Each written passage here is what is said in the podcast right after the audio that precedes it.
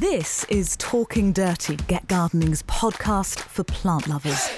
The video version is available on our Get Gardening YouTube channel, so you can head over there if you want to see our ugly mugs, and there are pictures of the plants there as well. There are full plant lists on our Twitter and Instagram at Get Gardening Now, so go check those out. But without further ado, let's start talking dirty. And welcome to episode 64 of Talking Dirty. Over at East Ruston Old Vicarage, looking very demure on this windy autumn day, we have Alan Edward Herbert Gray, our happy and very handsome horticulturalist. And absolutely blossoming down in Cambridgeshire, we have Thordis Maria Sophia Fridriksson. You're looking absolutely lovely. I love your top. Is it a top or a dress? It's a whole dress. My God. Festooned in It's flowers. flashing out. And it has pockets. Oh, Us gals and possibly guys do love I a was just going to say it could be a garden visiting dress because you could have capacious pockets for nicking cuttings. Would I? No. Actually, we may come on to the fact that Alan's been taking lots of cuttings over the course of this podcast. It's been a busy morning at East Ruston Old Vicarage, but Hmm. we should introduce our lovely guest, the lovely Lucy Slater of Johnny Crow's Garden. I mean, this Instagram page is what you should look at if you need to cheer up, if you need to be filled with joy. It is absolutely full of the most colourful flowers. Lucy, welcome to the podcast. And um, do you have a middle name to share? It's Jane, plain old Jane. I wish it was something more gorgeous, but no. Any reason for the Lucy or the Jane? Were there stories there? oh God, I wish there was. No, just plain Jane. Let's leave. Well, I tell you what, never mind reasons for your name. What about reasons for the Johnny Crow's Garden bit? Okay, so that is an old book. So this book that I found in the tip. Oh God, I'm trying to think how many years ago it was. Quite a long time ago, and I wanted a, a flower shop years ago. And I just had this imaginary, this idea that I was going to have the book as the, the name of the shop, and I was thinking of merchandise, and I was, oh God, it was just a wonderful book, and it really inspired me. And then um, I came here to Witheridge, which is the village we live in now, tw- 15, 20 years later, created the garden, blah, blah, blah. I'm going to resurrect, resurrect the name this lady in the village said to me, Why do you call yourself Johnny Crow's Garden? And I said, Well, because I really like it. This is his book, blah, blah, blah. And so I got a phone call about three days later from the son of the gardener of Johnny Crow's Garden. This book was written in 1900. There you go. Isn't that amazing? And and it's not far away, just down down the other side of the village. What did they say in the phone call? It was just it was more like you've heard of this book because nobody had heard of the book because it's out of print it's been out of print for years and years and years. It really shouldn't be. It's an amazing little book. It's really charming the most beautiful illustrations. And what resonated with me was it was a little crow who loves parties and loves gardens. And it had a sort of alice in wonderland dreamy sort of quality for me. So it, all sorts were firing off in my mind and I just loved it. So it was really strange and coincidental that that story ended up back here in this really small little village in Witheridge. So there you go. I love that. Do people think you're called Johnny though? Yeah, they do. And that's great. I don't like it. It's better than Jane. I quite like the uh, kind of androgynous nature, therefore, that it's a bit like with when I contact people, they generally don't know if I'm a man. And I quite like that. They they don't quite know who they're dealing with. Yeah, no, I know what you mean. I quite like it too. I'm I'm quite happy for people to call me Johnny. I think it's rather Um, now, of course, I mean, Alan and I, we follow so many increasingly, you know, wonderful Instagram pages that are full of floral inspiration. Uh, Bridget Gerling has been on this podcast many times, dear friend of ours, who it is floral artistry, isn't it, Alan? It isn't the kind of when we say florist, it's it's adapted into something which is just an expression of emotion and artistry that's completely otherworldly. I think the artistry bit is, is the thing that actually sells it to me because I do believe that it is an art. I mean, you can either do it or you can't. Now, when I looked at your um, some of your pages, Lucy, I was absolutely blown away because I don't think that um, have you had anyone recently use colour as um, as boldly, perhaps as you do? Um, oh. and I, I, I just find that so refreshing. I mean, the knockout pow, wow, what? that kind of feeling, I think, is terrific. I've actually got something here, which I don't know whether you've ever used in your in your floral art. Can you see that? Oh, beautiful. No, I haven't, but those colours are beautiful. Now that's a soft palette. Isn't that beautiful? Yeah, that's from an Echeveria, and the Echeveria is called Mauna Loa, and it's named Mauna Loa after a Hawaiian volcano because it has all those kind of, sort of ashy and fiery colours in it. And I just think it's so lovely. As, Thordis said earlier, I've been taking cuttings, and these things they grow like a cabbage on a stick, and then when the stick gets too tall, you have to lop the heads off, and you know put the, put the stem down into the ground again, low at lower level. Um, and when I do that, I have to take the flowers off, and this is what it is. You know, it's just such a, a nice thing, I think. So talking of cabbage, I do grow cranberries here, and I do get that huge explosion. Yeah. White flowers, and that would be lovely. I'm I don't do weddings because that would be wonderful for a wedding. Um, so I, I'm a gardener really. I've been gardening for 30 years now. God. And so I I like colour and I like using colour and yeah. I and I think that probably shows in the fact that I actually don't have a favorite. Everything, every season there's a different favorite. But I do love some of these accounts that I follow, which are really soft and beautiful and delicate. But I'm a great big six foot. I fall into everything. Loud and proud, darling, loud and proud. yeah, and I'm not delicate. And I admire hugely the delicate accounts, and I think they're very, very beautiful. But um, I've given up trying. I have tried, and I've given up. no, I'm, I like to just throw it all in there. So you grow obviously a lot of the material you use. You are kind of predominantly a, a gardener, grower, uh, and also artist. And um, so, do you find yourself kind of poring over seed catalogs and plant lists and things, trying to see what new punchy colors you can add to your your cutting garden? I do. Um, I think for the last two years, what I've been doing is developing very, very difficult land. So we have about nine acres here, and about four of the acres are paddocks, and that is what I'm gradually developing. Now, it is there's about that much subsoil, no topsoil, and the rest of it is heavy, heavy clay. So I, what I've actually had to do over the last two years is create lots of raised beds so that in the winter time the ground isn't absolutely sodden. And so I'm doing lots of annual flowers really. So lots of pretty much every annual flower you can imagine ha- I've had a go at. the more complicated plants, I haven't really invested in too much yet because it's about time and it's about what my land here will allow. Um, I I've had some disasters and I've had some and I've had some um, successes, but um, it's all about learning really. And at the moment, I'm, I'm creating another three quite large beds exclusively for roses, and I'm hoping because there's no room left for where I know the roses will be safe over, over winter. So what I'm doing is I'm putting these new rose beds in what I call iffy ground because in the winter it will get waterlogged. We have huge amounts of waterlogging. People think I'm exaggerating, but if you were to come here in the winter and stand behind polytunnel tunnel number one and just stand there, you will hear water under your feet. It's incredible. So actually, for me, trying to, it's a balance of growing things which I know will do well here.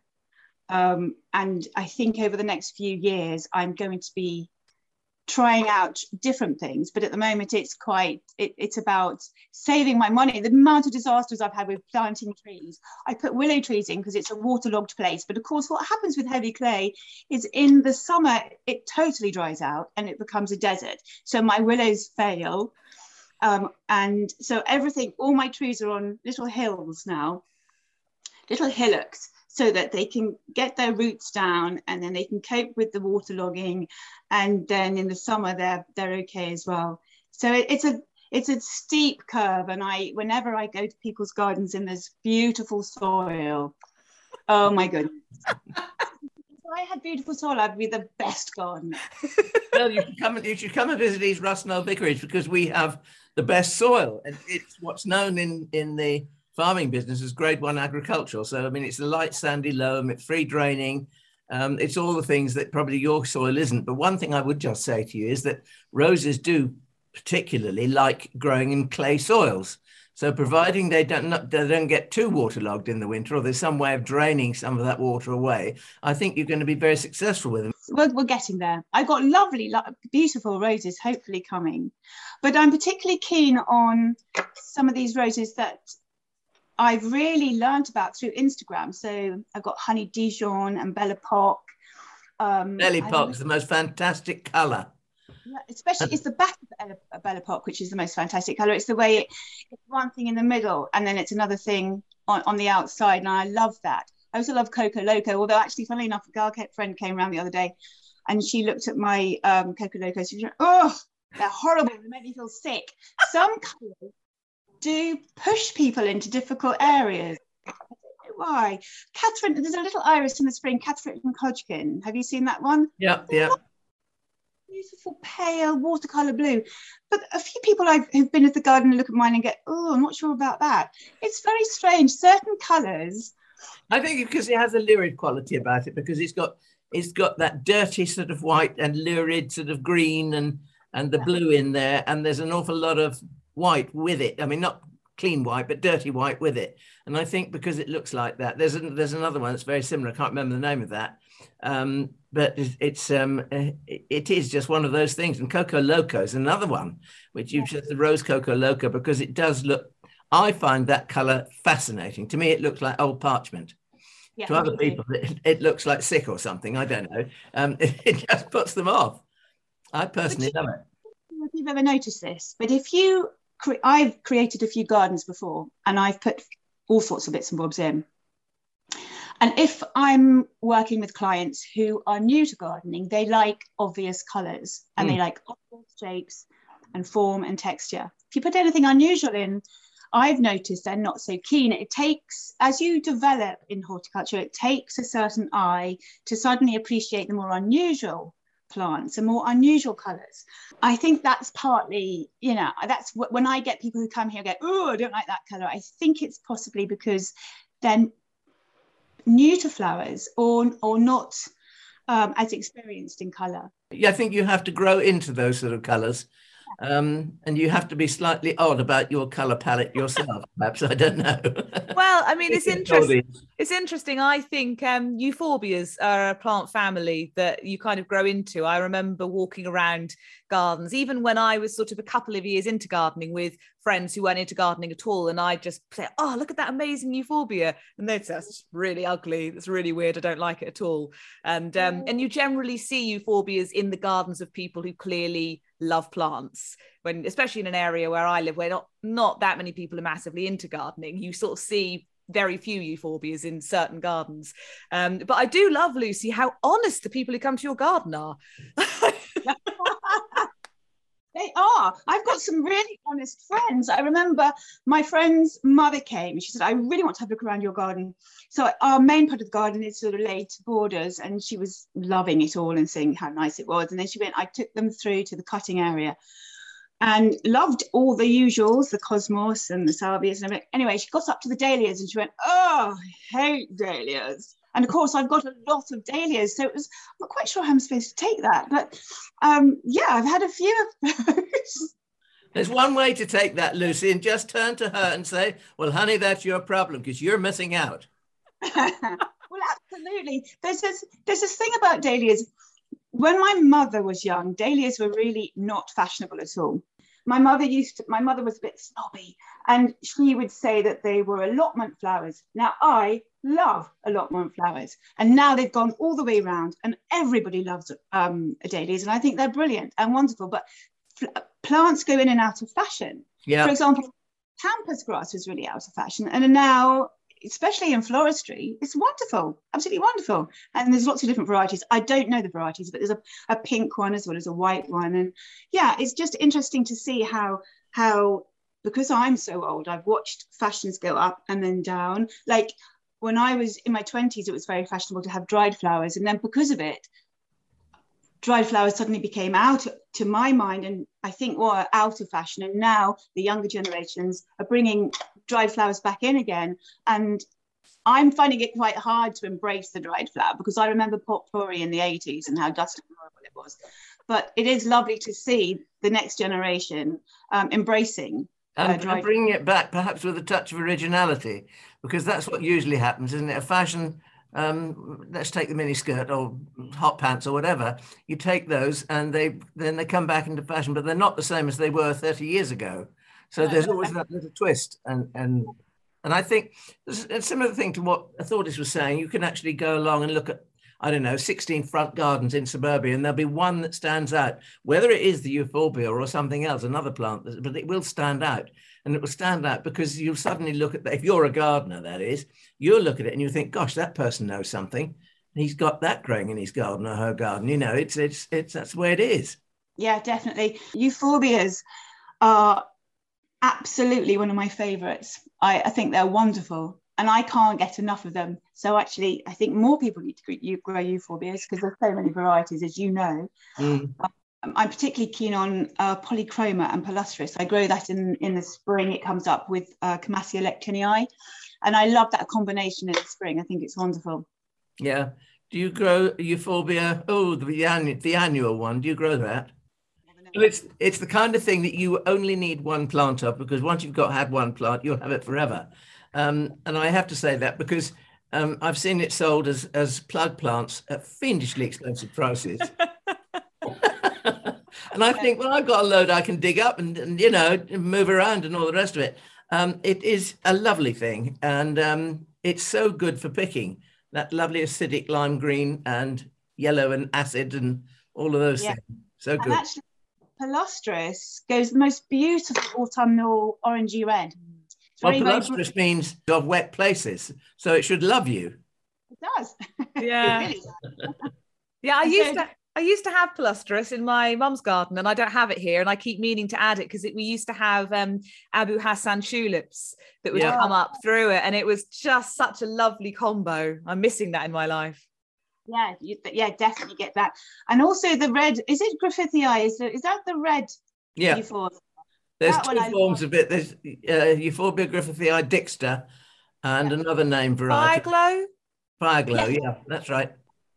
Fireglow. There's very little to change to, to, to between them, really. I mean, it doesn't matter which one you grow, you'll still get that lovely orange colouring. And I saw that, uh, I saw a combination of a, a spirea that has young foliage, brilliant rusty, orangey rusty colour, rusty orange parrot tulips, and that euphorbia, and that was at uh, Wollerton Old Hall, which is a garden in Staffordshire. And if ever you get the chance, either of you two young ladies, if you get the chance to go and visit it, you should because it is, um, it's I think one of the top gardens in the country.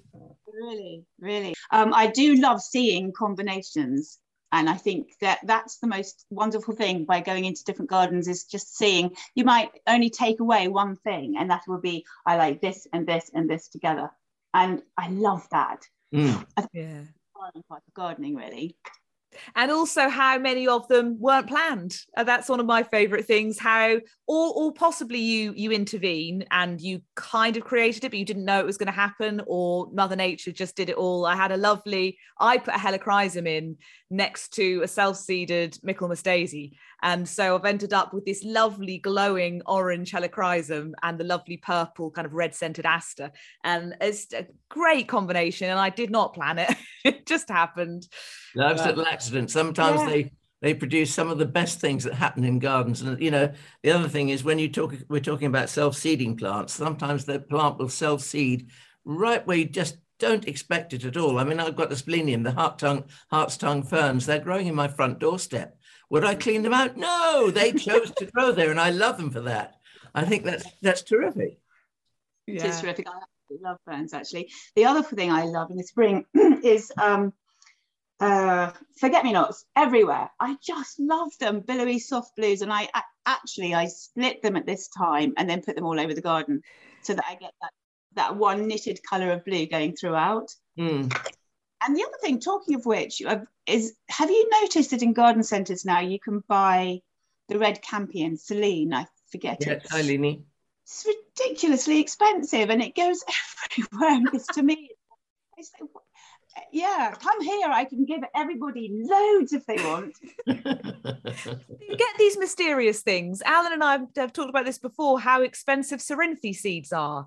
I don't know if it's because they're big and so people think when they're selling them they look impressive in a packet, but you get hardly any for your money. And yet, if you have a plant, you will have a carpet of it. Yeah, no, it's very, very true, actually. I have hundreds of them, absolutely hundreds. And they originally came from one packet. And in fact, I've just finished collecting the seeds from the garden um, a couple of days ago, and I probably have enough to fill 20 envelopes. that gives you just how many. So yeah, it is great. Well, if you need to top up your income, start selling the Cerinthe seed because it fetches a lot of packet. Gary's forever telling me you ought to be selling those. You ought to be selling. Uh, now I know lurking off screen, you've got some very exciting show and tell because you sort of pre-podcast chat, it dashed into picture and then out again. so we got this brief flash of what was coming up and it looked absolutely beautiful. So what have you brought along to talk about today? Oh, I, just, I think I'd pick some, I don't know if you can see it actually. I thought I'd pick some autumnal colour. Um, I did a bake um, an arrangement yesterday, so what was left over. And I just wanted to show, look at that autumnal colour. Most florists will know all of these anyway, but I just thought I'd show. So that's Rudbeckia Sahara. I just want to talk about the colour. Oh my God, isn't that beautiful? Love it. Yes. Completely love about flowers and is how many colours you can get out of one flower. So look at that, it's wonderful. And then we got the cherry brandy. Oh. oh she's lovely. And then I love my creamy my little queen. I just love zinnias. When I found eyes of zinnias when I was, I don't know, much, much younger than I am now, I thought they were the most magical flowers I've ever seen. Look at them. Zinnia love like me. Look at that, she says. Look at them. Oh. There, so, so what ones do you grow? Because actually, this was a question that came up on our most recent post bag edition. Was uh, suggestions of zinnias to grow? Because obviously there are several different types, um, and they're all very tempting. These are definitely my favourite. These are the queenies, so you can get queenie red, queenie lime, and orange, and all sorts. And they're the ones that I really, really love because of your. They've got so many different colours in one flower. So they're kind of hard to believe. I think like a Queenie Red Lime, which I think I love the most of all of that series. You you cannot believe it. And the great thing about zinnias is how the flower develops. So it first opens and it looks completely different to how it looks at the end. Uh, so it's just this exciting adventure in one bloom. And they are so beautifully long lasting. Yeah. I mean, the petals are tough. They're more, more like bracts and they are petaloid yeah. things. And, and I think that's probably why they last such a long time. Yeah, yeah and for me, because I also sell them as uh, jam jar um, flowers at the end of our drive. So for me, they're great anyway because they look wonderful and they'll last forever. So those are my Rebe- Rudbeckias. I just want to talk about a few other things which I particularly love at the moment. Look at this. Look at the. I love the way these, the geranium, they smell like gin. I can't remember which variety it is. But I absolutely love these leaves. Oh. They're really soft and velvety. Um, and I've just got them in a bucket. I think they came with something else, um, which I then planted, and they stayed in the bucket. They've been in the bucket for about, growing in the bucket for about um, three years. But I absolutely love those. And then I've got Persicaria Red Dragon. Oh. I think she's more beautiful now when just before she drops her leaves then when she's actually just red and lovely in the summer. And then i just love um, these are still these look how lovely. And oh. I think that's beautiful. I love that and a little bit of bracken. Nothing special with bracken i know but when you put it all together oh so nice. Coleus this is a bit floppy now. Ooh. I do now really not a good show and tell example. Outside, I could give you something far better than that. But I love Coleus this year. I've been buying it from places like, um, well, supermarkets, and then just bringing them on and making and putting a bit of chicken manure with them. And they've been huge and wonderful. And I have about 10 um, large terracotta pots full of coleus, which will be the last thing standing when it comes to colour in this garden. They are wonderful. And you know what? I don't I never realized. So I'm going to reach over to my it's gone it's gone over a bit now really but i've had this on my windowsill which is actually too bright for it. But i never realized having never having having thought of them predominantly in my head as a foliage plant how fantastic the flower spike can be. And um and these look they're more lilac in real life really and they've gone over a bit. But i mean just they are unbelievable plants. I'm going to grow loads more coleus next year. This one is terrible name chocolate covered cherry I think that everybody should realise they're quite easy to grow from seed, and they love to grow in shade. Oh, the coleus, yeah, yeah, yeah. They they love they love shade. So if you want to have a, a power or an impact, you know, wow wow factor in your garden in a shady spot, bung in some coleus. Yeah, yeah, yeah. Top tip. So one more thing. This is a Thalictrum, um, Elin. Elin, yeah. yes, it's it's the tallest one. I why I love this is in the summer, the leaf is lovely and glauca bluey grey, which is beautiful. And then it turns to this. Look how it holds onto the green in the middle. It just is beautiful. So to me, that's that's just lovely. So that's what I got out of the garden this morning. Um, I could have been a little bit cleverer, but I just think these colours are wonderful and they really sum up now I think you were clever enough. Um, also, I mean, the, the Rudbeckias, all again, another one that's really easy from seed. And then I generally find, you know, you grow them, you put them in the garden, you sort of forget about them, and they come back and they just bulk up and get stronger and lovelier every year. And you get such a lot of variety, you know, this this one family, and you can get things like um, Sahara or cherry brandy or um, I don't know if you've had, I saw something in an arrangement that looked a lot like Irish Eyes. I don't know if it was the one you had, but that kind of green scented one, really bright yellow, um, but with a green heart. Just what a variety. Really beautiful. And another one that can just last forever and ever, which I think is marvelous. I've got one more show and tell actually. So um, last year I got very excited about colour. I thought I am going to really plough colour into the garden and be really clever. Mm, right. So I ordered some um, some corn, Indian gem corn. Yeah. I don't know. okay, so I just thought, oh my god, I'm going to do bouquets. It's going to be amazing. I'm going to make incredible things with them. So I got the, oh, it was just like Jack and the Beanstalk. Like, so they came in this packet in every single kind or different color, mauve, blue, you name it. So exciting. Um, they were growing brilliantly this, this year. And they got to this stage. And then they ripened on the top. Can you see? Yeah. But they never any fatter than this. And if you open it up, they would just stayed white inside. Oh. I did everything correctly, why do you think I didn't get my lovely, colourful gems? I think you, it's lack of sunshine. Do you think that's all it is? Because it was in the best sunny position, so it's had the best that we had to offer. Yeah, but I think I think that we didn't have enough we- enough sunny weather this year for, for those to develop their true colours. And yet, on the opposite side, I had some ordinary corn for eating, and that ripened beautifully. Yeah. Oh, at least you can just blame the climate, blame the weather, and you don't have to feel personally responsible, Lucy. Exactly. It's nothing to do with. do you give over some space to edibles then it is um you know not not exclusively flowers i mean at least you've got a bit of space i suppose to play with I have. Um, it's the time I haven't got. I've got the space, but I don't have the time to do it all because I do actually do it on my own. Um, Gary's brilliant. He does all this fantastic building work, but gardening is is my domain. Um, I do. This year I didn't do quite as many vegetables as I did the previous year. During lockdown, we had loads of time, so I was doing that. But I think I'm wanting to push more vegetables again next year because I kind of missed some of that that lovely thing about picking. I did a few peas and beans and bits and bobs. I've just harvested some lovely squashes.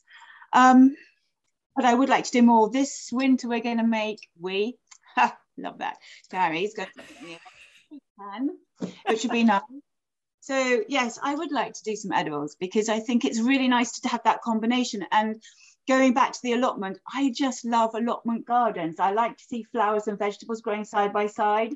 And I don't really even like to see a raised bed of one vegetable. I like to see um, a raised bed with three or four vegetables. And actually, my my not my Indian gem corn, but my other corn had some other bits and bobs growing up it. So I like to have that combination. I think it looks really pretty, and I think aesthetically, a vegetable stroke cutting garden is the prettiest garden for, for me. yeah. yeah and and also because your arrangements are so vivacious i can well imagine some pretty funky veg making it into an arrangement. Well you know i always intended to but actually my veg is too ordinary. Oh, sorry veg but it's not quite as pretty as i'd hoped. Um, i had some amazing purple um, kale, which last winter just continued growing and growing. It got to about seven foot tall it was amazing. And if I'd actually had a big do on, I could have made a really nice arrangement with that.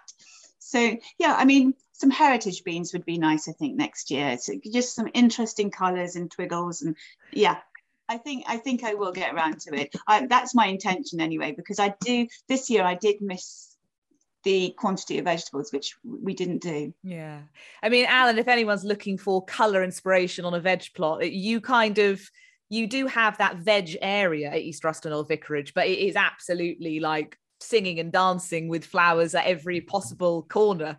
Well, yes, I mean, I think I, I always tell the tale that you know visitors arrive at the garden and they think we've got some kind of alchemy going on, as if we know some kind of secret to to to growing flowers and vegetables together. But it's something that my grandparents always did, and um, it's something that I do now. And I think I think it does help. It brings pollinators into the into the veg plot, so I mean that helps from that point of view.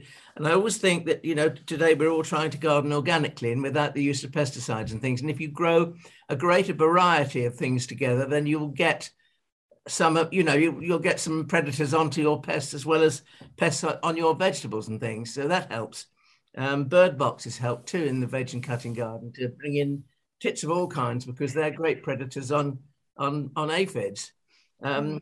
but I think people think that we have some kind of secret when they come along and they see old-fashioned pot marigolds or tagetes um, or um, Limnanthes douglasii, you know, the poached eggplant growing amongst our, our veg. And I mean, it's purely and simply done because my family has always done that. And I think it gladdens the heart of the person who has to work in that garden. Um, and it pleases people when they pass by. And, you know, there's nothing like it if you think about it. You go, well, I'll just pop up to the vegetable garden, I'll pick some beans, peas, or whatever, carrots or something, and then you could, you know, you find yourself tarrying a while, shall we say, and you pick a little posy to bring in with you. Well, that's lovely. Yeah, definitely. That's what it's all about, I think, is the more the merrier. And it certainly works here because when I first started gardening, I was gardening for other people, and each bed of vegetables in one particular garden I'm thinking of it, it was a monoculture on each bed, but it didn't take long for the gentleman I work for to cotton on to the idea of putting in uh, calendula, like you say, Tagetes or whatever, and and gradually you, we could see it um, an improvement in in plant health yeah. and yield, and it was yeah, it was already, and that was we're going back to the 90, oh God, 30 30 years ago when people didn't talk like that. You know, people didn't grow like that. Cover crops, no one did cover crops. Um, and so it's, it's a really, it's encouraging to see how horticulture is becoming more uh, environmentally friendly. I think it's quite, quite, it's quite something what you've just said, Lucy, because I think if people only stop to think, those that are old enough, of the changes in horticulture in the last 30 years, um, which is to you, not very long, to me, not very long, but it is a long time. Um, and I think it's astonishing the way things have moved. Yeah, it, re- it really is astonishing. In actual fact, the way I'm thinking now is is changing. I'm mycorrhizal. I mean, do you use mycorrhizal? I do now use. It's it's a relatively new thing for me. In fact, I've been reading a couple of books. I've just finished reading Finding the Mother Cat, Finding the Mother Tree. I've written it down by Suzanne Simard, a really good book talking about the mycorrhizal system of trees and just learning about how flipping everything we know upside down and what's going on under the soil is more important in many ways than what's going on above the soil. And actually, that's a new area that I'm, I'm particularly interested in um, because my garden is a real mess and I leave it the very last second before I start clearing it up. Um, and um, we do a no dig system here as well yeah. now. And if people want to hear a bit more about uh, No Dig, obviously Charles Dowding has an amazing YouTube channel and Instagram page and everything. But we did catch up with him on this podcast a few months back, so you can uh, I'll link to that and also, when it comes to soil, uh, Professor Jane Rickson, uh, who I sort of separately encountered in my my day job on the radio, I um we sat down for a podcast with her, just really getting down into the nitty gritty about the composition of soil and all the different factors that are at play, and that was fascinating. So we'll link to that as well on the uh, video version, so you can go and find them, and obviously just search through our back catalogue on the uh, the audio podcast if you are if you're listening to this rather than watching. But there is so much, and in the end, soil health and looking after our soil is is absolutely critical. Yeah exactly. We've just signed up um, here in this village um, with i think about 15 other landowners and we've been, we've got a mere nine acres and a lot of them are farmers with 100 and 120 acres. There's a chap behind us with 175 acres and we have all signed up to letting everything go wild which is really amazing. So um, we, we, for us that's not difficult because we're not a farm. So we're quite happy watch uh, the fields that we've got here um, are full of yellow rattle. And so we are the, our grass health is poor and that's a good thing if you want to encourage flowers and wildlife. So our fields are full of butterflies at the moment uh, well not now but were full of butterflies and wildlife. Um, i'm very proud to say that with my meter square i have i made this meter square frame and i go down onto the field and i count how much I've got in, how many different species of wildflower and herbage that I've got in that. And that's that's on the up. I've got up to about 22 to 25 different different species, which is really good. But my point being is that um, even farmers around here, I say even farmers, it's really hard for farmers to to become as wild as they can be. But by having these wild ribbons where we're going to all connect is is very um, it's encouraging in quite a difficult we're all in a quite a difficult position now aren't we environmentally? So if you are in a position to be able to do something which is positive um, which we are trying to do here um, yeah that's a good thing. Yeah we're trying to do that here. We're we are letting areas um, rewild in actual fact just as you say. Um, but there has to be a certain amount of management i think. Otherwise you'll get one vigorous or aggressive species that takes over um, but it's it's nice to actually be able to do that and, and to support the fact that you know wildlife in our garden. When we first bought extra land from a farmer, and this must be 30 years ago, Lucy, when we cultivated that land, there were no earthworms in it, none at all. And it was three to five years before earthworms came back, but they, they did come back but I don't know whether it was very deep, it was they were discouraged by sprays or pesticides or very deep ploughing or what it was. But whatever it was, I mean, those sort of things have changed, and and that's one of the things that's changed in the last thirty years, not just gardens but also farming as well. And I think everybody's trying to do their bit, especially so here in Norfolk.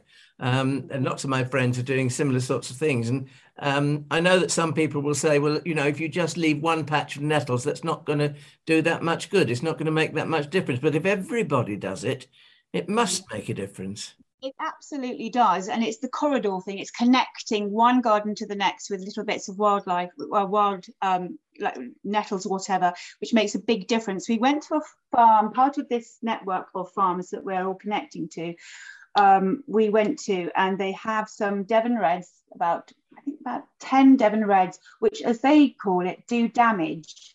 So they let them into the field and they do the damage, they break down young trees and they open up spaces and then they move them along. So there is there is a method in the madness of rewilding.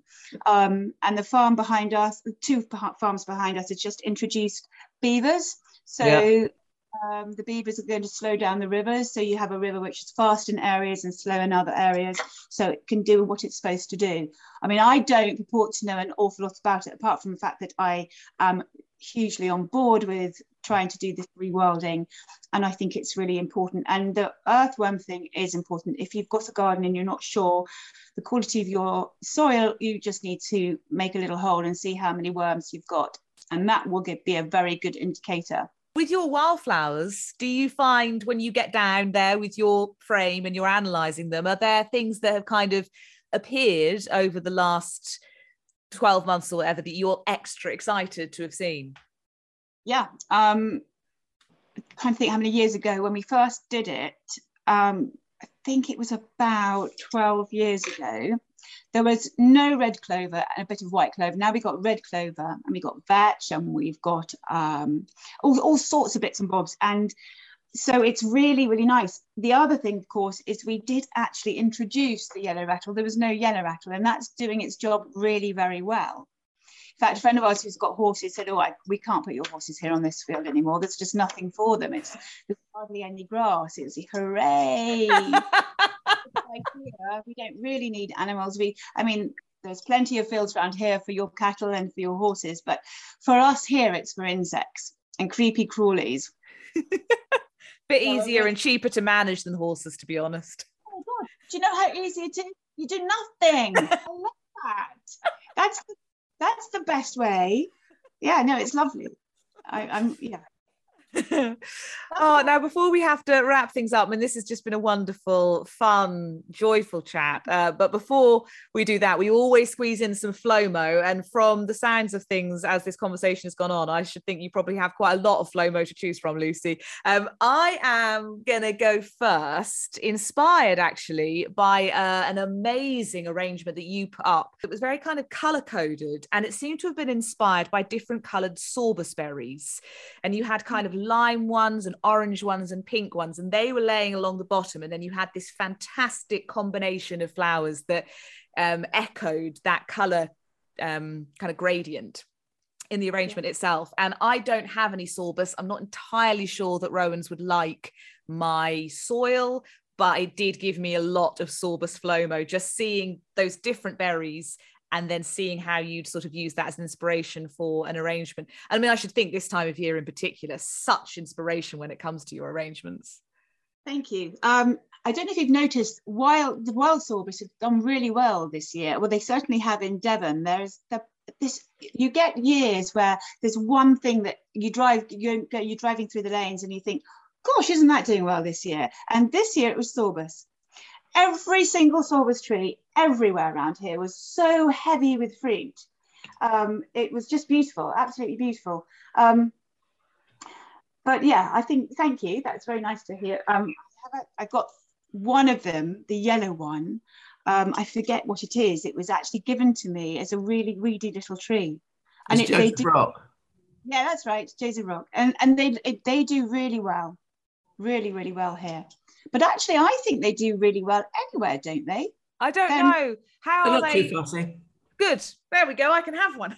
Mm. I because actually, if they can grow here, they can grow anywhere, and they they're tolerant of clay, and they're tolerant of chalk. I think. Um, yeah, they're they're a tough little tree. I just th- I'm just thinking of a friend of mine called Annie who had a business selling uh, dried flower arrangements 30, 35 years ago. Um, and she had a farmhouse and she used to have a dehumidifier to dry the flowers and all that sort of thing. Um, and it was amazing what she did. It'd be very dated now, but it was amazing then. And one day I went over to see her and she had this her most amazing rowan tree with plum colored berries on it. And I said, Well, you must tell me what this tree is. And she said, It's my seedling. so she sowed some seed that somebody gave her, and that was the result. And I just think, you know, come on, have a go. It doesn't take that long. Yeah. Yeah. yeah. That sounds amazing. It was. well, yeah, Rowan, Rowans at this time of year, I'm having a lot of, of FLOMO over that. I should say, if you've never watched this podcast or listened to it, FLOMO is is the kind of fear of missing out you get about a flower or a plant. It's just how we live our lives. So we thought we would introduce it to uh, to the podcast. Um, Lucy, how how are you going with things you want to grow? In the garden itself, I've always loved foxtail lilies. Can't grow those here. They actually like quite. I think they like um, a lighter soil, or they do like a lighter soil. So um, I'm always up against it. And then there is um, oh, this is beautiful flower. Now I, I, can't think of it. Alan, you might need to talk while I'm just thinking of this. well, it's, it's, interesting that you can't grow Eremurus, which is the foxtail lilies, because we grow them in the desert wash here, and they, of course, that's what they like. They love those sort of hilly, rocky, stony, sandy places. And if you look at the root formation of a of an Eremurus, it, it, it's like a starfish going out.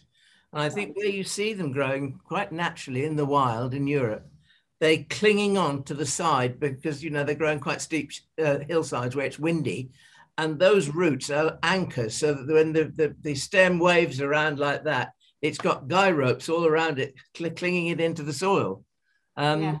But yeah, I mean, I think that one thing we should say to people is try not to buy them as potted plants because if you do, you'll find that somebody screwed all the root ball up and shoved it into a long tom or something like that, deep flower pot, um, mm. and it's not growing in its natural way. So if you buy the dried tubers or whatever they're called roots, um, and you plant them with the central nodule, which is the growing point, you plant that just about level or just peeping through the soil. They don't need deep planting, but they need to be spread out and they need to cover the ground so that they anchor the flower stems. Yeah, yeah, that's very interesting. They really don't like it here though, because it is, I think it's not, it's just the whole environment. They just loathe it. And I literally take one out of the car and it'll die before it gets to the garden. I heard it screaming, no, please put me back. to the east. I know it doesn't. It really doesn't want to be here. Um, the Verbascums I absolutely adore. I've never had a lot of joy with them here. The ones that I particularly like, there's a little variety called Jackie. I don't know if you've seen that one. It's the most beautiful mauvey orange. I have this thing about mauve and orange together. I think it's really pretty. Um, I've I've always coveted them. And I remember going to a nursery saying, Look, why is it my Verbascums, they, they're lovely in the first year, but here, here, but they never come back. And she said, Well, you're living, you live in Devon. You know, this is the lady who sold them to me, by the way. what are you selling them to me for? You live in Devon. They do so well in Norfolk. quite different. It's like, well, why on earth are you selling me them? Because every year I'd spend quite a lot of money on on having a whole line at the front of the house because it looked particularly pretty, the colourway there. And then the next year they'd never come back. So things like that are always so frustrating. And I'm sure everybody is is in that situation where you find a beautiful flower, you love it, and you try again and again and again, and it's it just doesn't come back. And you have to learn just to get on with it, and you know, give up well, the going's good. go back to the roses. uh, go back to things that you know do do well.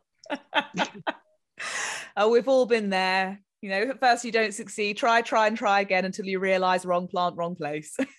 exactly. We can't have it all. uh, Alan, where are you at with your Flomo this week? Well, my Flomo, Flomo, Flomo even harks back to our Chelsea Flower Show vi- visit. Um, because I've been working an awful lot with succulents, um, in Thordis, you'll know what I'm going to say probably. Um, but I've been working a lot with my succulents because we have big displays of succulents on benches outside underneath windows, step step benches, and so we can display them nicely. Um, and by the end of the year, they sometimes get a little bit too tall, and I need to cut them back, or they need splitting and dividing, and I, that's what I've been doing. Um, and I started to think about the new um, plants that we've got, which is a cross between a sempervivum and, a, and an aeonium, and they are called semponiums.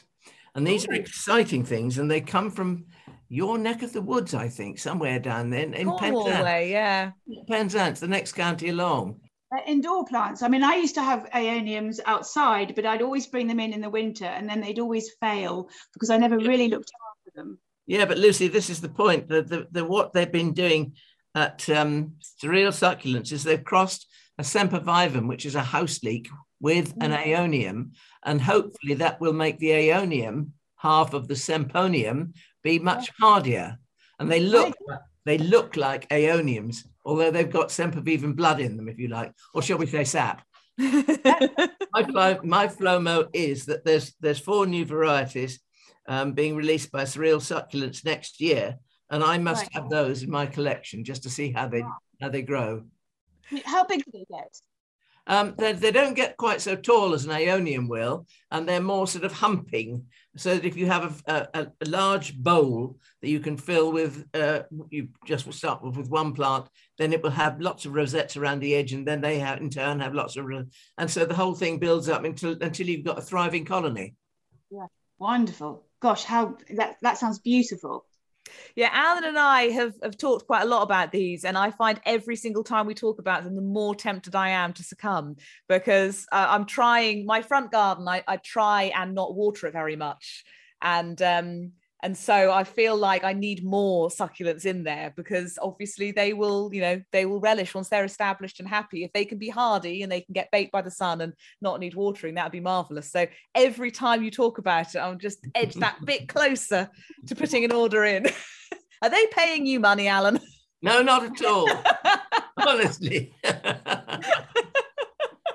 Um, Lucy, thank you so much for giving us so much inspiration and, uh, and allowing us a window into the the kind of genius behind Johnny Crow's garden because so many of us follow your exploits, but we don't always get to see you because it's always your arrangements and bouquets and headdresses and all kinds of fabulous things, but not enough of you. Oh no, no, no. I, I'm not going on those squares. I'm trying to create beauty here.